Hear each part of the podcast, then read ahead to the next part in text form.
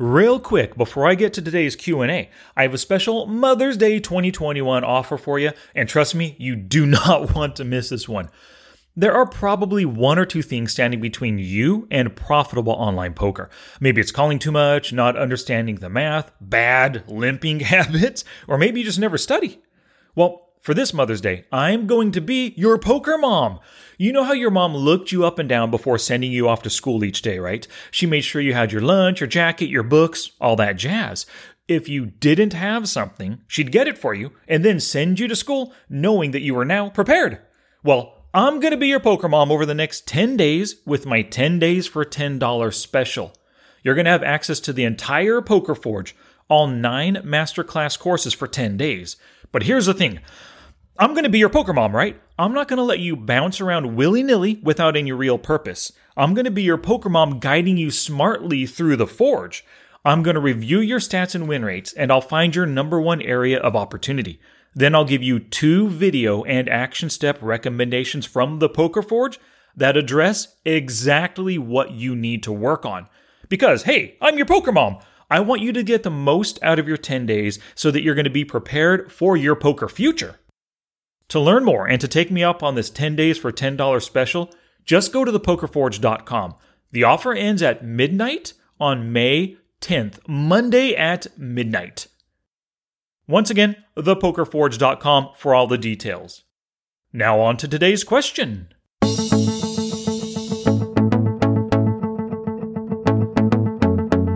Today's question comes to us from Rodney, and it's taken from a longer email, but here's his basic question What's the best thing I can do to improve my post flop game? So I'm about to give you an answer, but if you want to see a transcript of my answer, go to the show notes page, smartpokerstudy.com slash pod 340. So once again, the question was, what's the best thing I can do to improve my post flop game? Now, this really depends on your current stats and your win rates uh, if I saw your numbers, I could definitely help you out more and give you some specific direction, like if I was your poker mom, right? But for most of my students, there are two major areas of post flop weakness that they have. Area one is calling too much post flop, and area two is not considering range and board interaction. Let's talk first about calling too much post flop. You might know that this is an issue of yours if you filter in your Poker Tracker 4 database. Filter for a call flop c-bet, call turn c-bet, call river c-bet. And if you see highly negative win rates, this is probably an area for you. When it comes to post flop calling, there are only three reasons to call any bet on the flop or the turn. The first reason is that you're making a value call. This means that your hand is ahead of their betting range and you just don't feel like raising. The second reason is with a plan to bluff later. So maybe you see a potential way to bluff on a future street, maybe based on the board texture, the cards, your opponent's range, your opponent's general tendencies. You might see uh, a spot that you can bluff later, so you call now to put you in that bluffing spot. And the third reason is a good drawing price. So you can mathematically make a profitable call to try and hit your draw on the next street. And basically, outs and odds math is what you got to do to determine if you're getting a good drawing price. If your call does not fit any of these reasons, then bluff raising or folding is better than calling. Now, I had mentioned those are the three reasons to call on the flop or turn. On the river, there's only one reason to call and that is if your hand is ahead of their betting range. In order to know that your hand's ahead of their betting range, you've got to be able to name worse hands that they're making this bet with right now. You don't want to just call because you hope your hand is ahead.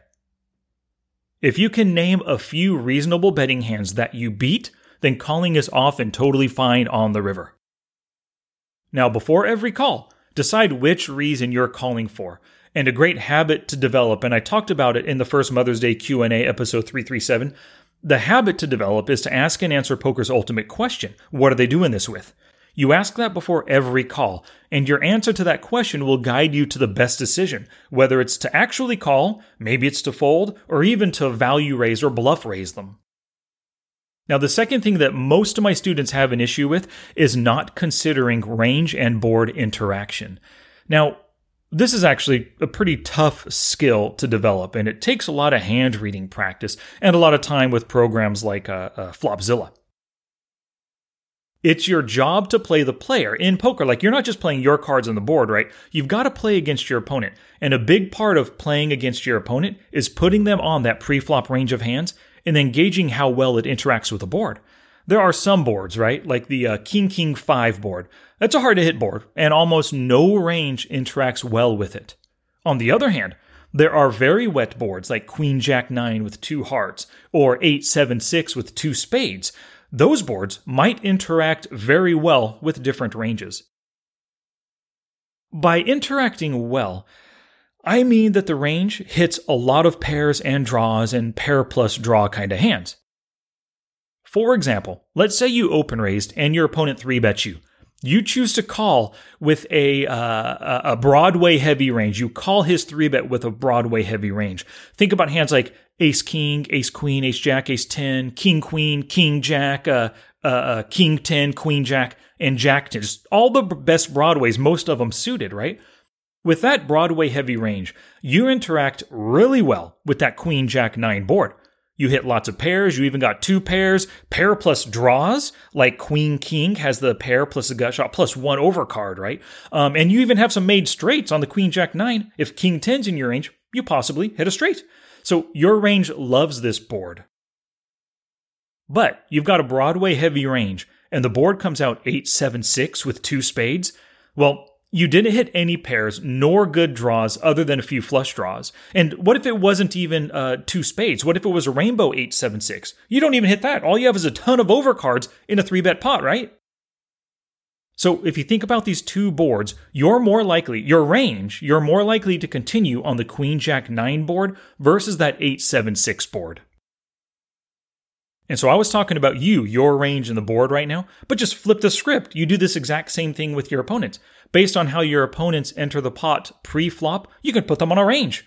When that flop hits, when the turn hits, when the river hits, gauge how well their range interacts with the board. Now, the best way that I know uh, to work on this is to specifically work on various ranges and how they interact on different boards. So, to help you do this, I created a podcast episode number 134, long time ago. It's all about c betting board textures. And um, uh, you can find a link to it through the show notes page, smartpokerstudy.com slash pod 340 for today's show notes. Or you can go directly to this show notes page, smartpokerstudy.com slash pod 134. In that episode, I discuss the ins and outs of putting your opponents on a range and using Flopzilla to gauge how their range interacts with various boards. And I even give you a handy spreadsheet to fill out uh, with your research, right? Because you're, you're going to be looking at ranges on various boards, 10 different boards. And those numbers that you find with how well they hit pairs or better and draws and stuff, you can use that spreadsheet in game to help you exploit your opponents.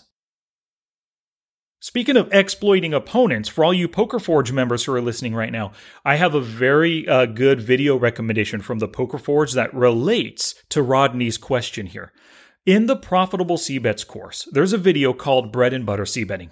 Now, that video teaches you how to C bet profitably in the situation that you must strive to be in all the time, right? You're striving to be the pre flop raiser in position versus one or two players, you know, the bread and butter spot. So, you try to be in this spot as much as possible. So, because you're going for the spot all the time, you need to learn the betting strategies that will maximize your profits here. And this video, Bread and Butter betting, is going to help you do just that. Challenge! Here's my challenge to you for this episode. It's a two part challenge. Part one have a better reason to call post flop. So I want you to write down those three reasons to call on a sticky note and refer to it for every post flop bet that you face that you're thinking about calling. Only make the call if the reason is one of the three or maybe a combination of the three. If not, fold or maybe bluff raise instead. And the second part of the challenge if you're not a Poker Forge member, you've got to join today with the special Mother's Day 10 days for $10 deal and let me be your poker mom and I can help you get the most out of your 10 days in the Forge. So just go to thepokerforge.com. Now it's your turn to take action and scrappy dappy do something positive for your poker game. Oh, that's it now. Get out there and be somebody.